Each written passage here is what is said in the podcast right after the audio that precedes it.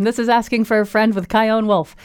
I'm Chion Wolf. Asking for a Friend is an advice show taped on the third Saturday night of each month at CT Improv's Underground Comedy Theater in downtown Hartford, Connecticut. There are three problems considered in each show, and each round is judged by three audience members sitting in front. The panelist with the most points at the end of the night wins a loofah. The loofah of truth. Why a loofah?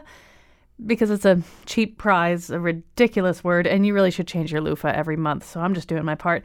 You're about to hear a problem from our June 2018 show, and our panelists were CT Improv's Stephanie Moreland, Charnell Bush, podcast host of What About Your Friends, What Did You Do, and Boys Love Beyonce, and Jason Fredlund, whose work at the ReCenter in Hartford focuses on equity, anti-racism, and social justice. One more thing. This here is not professional advice. These panelists were chosen because they're smart and curious and excited about getting philosophical and deep. If you think you've got something to add, stay tuned, because after the problem, I'll tell you all the ways you can put your 2 or 10 or all of your cents in. Okay, here's this episode's problem, and you should know there may be profanity and direct references to adult themes, which is why you're here in the first place, but, you know, disclaimers. Okay, here we go. The first problem of the night is this. Should I celebrate Pride Month just because I'm gay? And here's the context. Back in the day when I just came out, I loved going to Pride parades. It was a chance to meet new people, have fun, get involved, feel like I wasn't alone. But now that I'm older and the world has evolved a bit, at least in this part of the country, I find myself wincing at the idea of being anywhere near a Pride celebration. I wish my sexuality wasn't a big deal. I'm more than my gender. I'm more than who I sleep with or love. And I worry that kids going to pride parades will think that if you're LGBTQ, then that means that it has to be a major component of your personality, major enough to march about it. Add to that how pride parades seem like corporate advertising shticks now anyway. They'll fly a banner to appeal to us, but they won't do anything else with their businesses to support our community. At the same time, I know how important representation is, and that we didn't get this far without putting our bodies and voices out there to demand that we be seen. So should I wave that flag, or should I pack it in? Pack it in. Thank you for that chuckle. Charnell, what do you think? All right, I have a lot of feelings about Pride Month in general, specifically because I am queer, but I'm also, as you can see, black. So there are a lot of things that inform how I feel. But as far as this goes, for people, I mean, you should be more than your sexuality. You should be seen as more than your gender. But as far as we can see in America, if you're not straight, white, and male, that's always going to be polarizing. It's always going to be something you're going to have to kind of fight for. So I say it's okay to be burnt out with Pride. I went to Pride twice, and I'm over it already. You know, there's a lot of things in the queer community that I don't always see eye to eye with, and that's why I got burnt out really easily. But if it's something like as you get older, when, you know, you start, you know, normalizing yourself and you start being around more of the same people and you you really solidify those friend groups, you get that validation and support every day that the little gaybies don't get. So of course they're out and they're marching and they want to be celebrated in public and be able to hold their lover's hand and, you know, have their mom cheer in the streets because that's important. But if you're older and you're burnt out, I think if you feel like you should be doing something, you should do something. So I think you should volunteer with your local LGBT agencies, help them prepare flyers and brochures for Pride, or mentor, or just show up and read to kids or something. I understand it. I understand that sometimes marching is a lot, rainbows are a lot, some maybe bright colors, pastels aren't your thing. But I feel like, again, if you feel like you should be doing, do something. But if not, sit at home and watch it on the internet. Instagram's great. Cool. Jason, what do you think? Oh, yes. This is really tricky. I find myself giving advice to a lot of people, and often that looks like asking a lot of questions and letting people come to their own decisions rather than me telling them what to do. So it's tricky when all you get is the audible, like, text version. I bring my lens to it as a white, cis, queer man. And so I actually heard a white, cis, queer man saying that statement. You know, this sort of like, I went to Pride because I was looking for connection and I got what I needed, and so now I don't need it anymore. And I think that's the thing that people who have certain amounts of privilege feel like we have the luxury to not need to care about other people's needs. And so I think, like, you know, the origins of Pride was rebellion and resistance, protection and safety. And it wasn't about, like, waving a flag, it was about taking space to survive. And so, yeah, I think that if you are a person, you know, the margins have margins. And if you are a person who owns privilege in marginalized spaces, I do think that we have the responsibility to show up and to represent and to fight for the needs of all people, not just people who have the particular identities that we have. So I think about like queer people of color, I think about trans folks, I think about women who have not always been represented in the gay rights movement. And so I think to the extent that you have the safety and the capacity to do so, you do have a responsibility to fight for the rights of other people.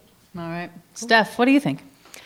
I also identify as queer, actually. I am bisexual, or more specifically pansexual, but I am also married and in a monogamous relationship with a cis male, so I am completely camouflaged in the queer community.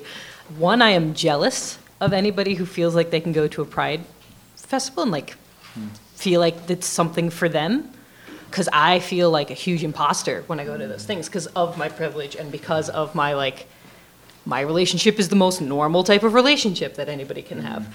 At the same time, I feel like thinking that going to a pride festival is the only way, or like there's a certain way that you have to celebrate pride, to me goes against pride, because pride is always about like getting outside of boxes, getting outside of labels. So the idea that like celebrating in a parade with like spandex and glitter is the only way to have pride is completely, I think, against the point. Like, go to a queer concert, go to a queer film festival, like donate your time, like you were saying, like go like bake some rainbow cupcakes, because I think everything can be solved with baking. Just go out there and find what is comfortable to you, but still, I think, make sure you're celebrating and being proud and making yourself visible. I also fight against labels too, because labels are important and useful, right, to figure out who we are and what we're talking about here. But at the same time, like, I'm attracted to both, but I only get weak in the knees with women. I only miss women. I only want to make out with women. Men are mainly like sex toys that are self-cleaning. Oh, God. What is that? Is it bisexual? And then is sexual romantic? I don't know. But I remember when I was growing up and coming out in the late 90s, it was so exhilarating to go to any sort of gay pride parade or festival.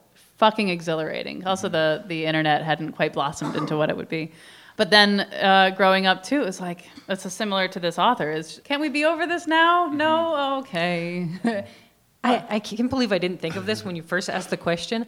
I used to live in China, and I was a part of the first Pride Festival in mainland China, which was in Shanghai in 2009. And it is so... That one felt important to me. And I don't know if that was just because it was like the first one. Like the government shut down a lot of the events on it.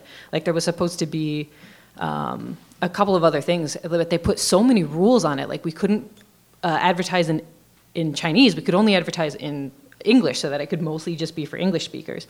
And we couldn't have any public events. It all had to be private, but like it still felt so important because it was like making sure there was a space for them. So like that is one of the most important prides I feel like I've ever been a part of.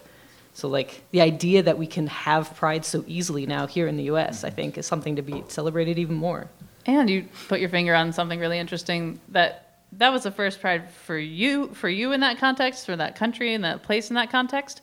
And for every pride parade or celebration that happens now, it's the first for someone there. And that sticks. So it's an interesting problem. I definitely get the tension of that, but we're not there yet. So on that note, we're going to have the Lady of the Box play a fanfare while our judges write down the name of the panelists who you think had the best advice on this problem.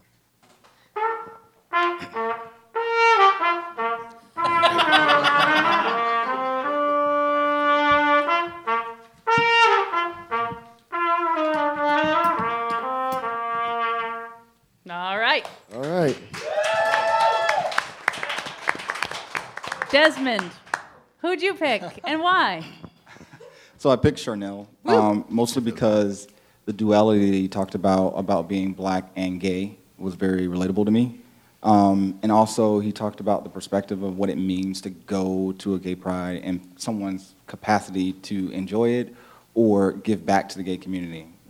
Some people, not everybody has the capacity to be a supportive person and go out and, you know, raise a flag or be that pioneer in person, but someone might have the capacity to give a conversation or talk to another gay person or someone in the LGBT community. So it was very relatable for me, and I thought that he had good feedback about that. So, Sean, what do you think? All right, I chose Stephanie. Woo. I really gripped with her answer because I feel like one event is just not defining a person. I'm a straight male, and I have a lot of gay friends, lesbian friends, however the terminology you'd like. I see them proud every day, not just at one event, not just, you know, at a parade. I see them proud when they're hanging out with their friends, when they're on the street, when we're going places together. And I feel like, you know, just that one event, if you feel like it's commercial, if you feel like that's what you need to define you as a gay male or as a, you know, a gay woman, then you need to do some more searching, so. All right, one for Stephanie. Steve, what do you think? Jason. Ooh. Oh. We're relatable to everyone. Show is working. I thought everybody raised good points, but I thought I liked Jason's point of if you have the strength, the power, the capacity to stand up for others, that there is a responsibility. It's a fundamental exercise sometimes to think, okay, 100 years ago, people thought that black people were property. And now we think, what the fuck? How did you think that?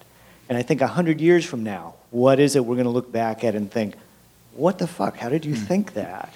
And I think one of the things might be treating people's sexuality as a defining characteristic. So thinking of it through that lens, I like Jason's perspective of here's something we can stand up and do something about. Cool. Right. Thank you very much, judges. All right, that's one problem down, all of them to go. Thank you so much to our audience, to our judges, and of course to our panelists, Stephanie Spraffy Moreland, Jason Fredlund, and Charnell Bush, who won the Loofah of Truth that night. Thanks to CT Improv in downtown Hartford for putting this thing on every third Saturday at 7 p.m. Check out all their shows and snag your tickets to this one at cteimprov.com. That's SEATEA improv.com. Thank you to our most elegant and beautiful trumpet player and the lady of the box, Emily Catherine Peterson. Our show is live tweeted by master tweeter Greg Hill at Askin for a Friend. That's Askin, F-E-R, a friend. Our problems and confessions are beautifully calligraphed in Osaka, Japan by Chris Gladys on our Instagram account at Asking for a Friend with Chion Wolf. And you can see his other crazy, beautiful calligraphy at mshades01. Our Facebook page is at Asking for a Friend with Chion Wolf. And if you think this podcast was worth every penny you paid for it, and more, especially the and more part, head over to my Patreon page, patreon.com/ChionWolf. Your donation will help these shows sound better with more updated equipment and software, and you'll give me a lot more flexibility to get really creative with these shows. That's patreon.com/ChionWolf, and thanks for keeping me going. If you like this show, please subscribe to it and share it like crazy, and leave some reviews. That really helps the algorithm gods keep us from the hellfire of no new listeners, and my friends on this podcast should definitely be heard. So do you have another take on this episode's problem, or do you have something going on in your life and you could use some advice? Like I said in the intro, you won't find any professional advice giving here, just words of wisdom from a handful of people who have big hearts and not enough stage fright. But go for it and leave a message. I promise no one will pick up at 860-322-2019. Know that your voice may be used in a podcast or a live show, or your problem might be worked into the show another way. If you're more likely to leave a message if I promise to alter your voice, either higher or lower in pitch, just let me know in your voicemail if you want to be a chipmunk or Johnny Cash. That number again is 860-322-2019. Or we could do this the old-fashioned way. My email is chion@chionwolf.com. You want more stories from our LGBTQIA+ community? Subscribe to Connecticut Voice Podcast with Chion Wolf. You can find that and all my other projects at chionwolf.com, and you can sign up for my newsletter there, too. Okay, that's it. Thank you so much for trusting your problems with this podcast. I'm Chion Wolf, and in the spirit of Pride Month, I am a lesbian. Well, I mean, it's a little more nuanced. It's complicated. It depends. I'm on the spectrum. That feels good to say. Thanks for tuning in, and I'll see you at CT.